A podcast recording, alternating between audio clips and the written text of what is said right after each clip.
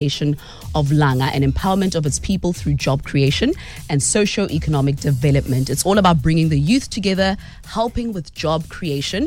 And from the development, I've got Tony on the line. Tony, how's it going?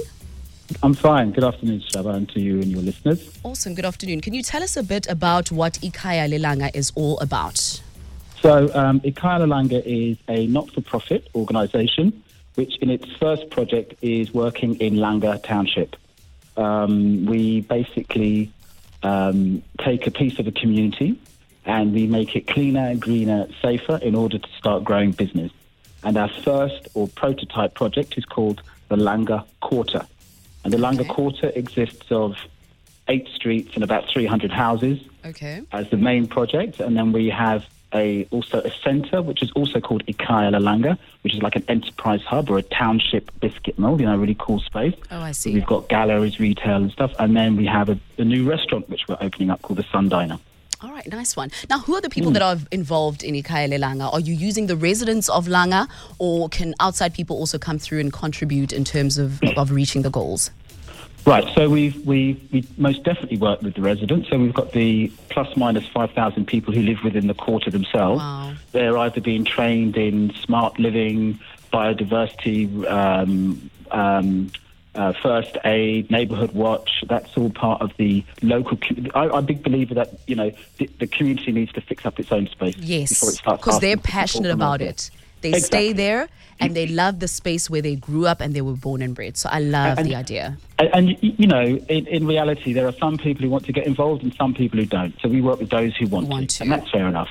And it's the same with being an entrepreneur. We're here to develop entrepreneurs. Some people want to be employed by other people, which is okay. But I'm working specifically with those who want to start their own thing, be their own boss and, and make change. All right, Tony, just before we find out how people can get hold of you and also just contribute, what are you hoping to achieve short term?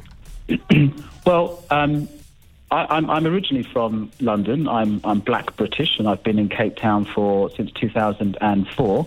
And I'm from an environment which sort of sees past race.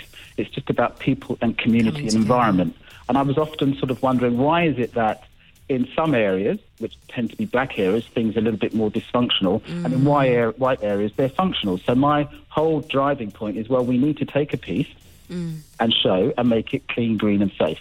So our ultimate goal is for the Langa Quarter to be a new playground for the whole of Cape Town and Cape Townians. So whether you're black or white, it doesn't matter. So what the French Quarter is to New Orleans, you want the Langa Quarter to be to Cape Town. History, heritage, culture, jazz district. A really cool space that is clean, green and safe, and you can come and visit, like you can go to Rondebosch or Constantia or anywhere else. Or anywhere else, exactly. So if anyone wants to get involved, how do they get in touch? So either you can get in touch with us through our website, which is langaquarter.com. I was like, do I need to say the website now? You go. All right, let's do this again. How do people get hold of you? So you can either get to us through ikhayalelanga.co.za. That's Ikhaya leLanga, or you can get in contact. I'm happy for people to call my cell phone, which is 076-530-5065. Or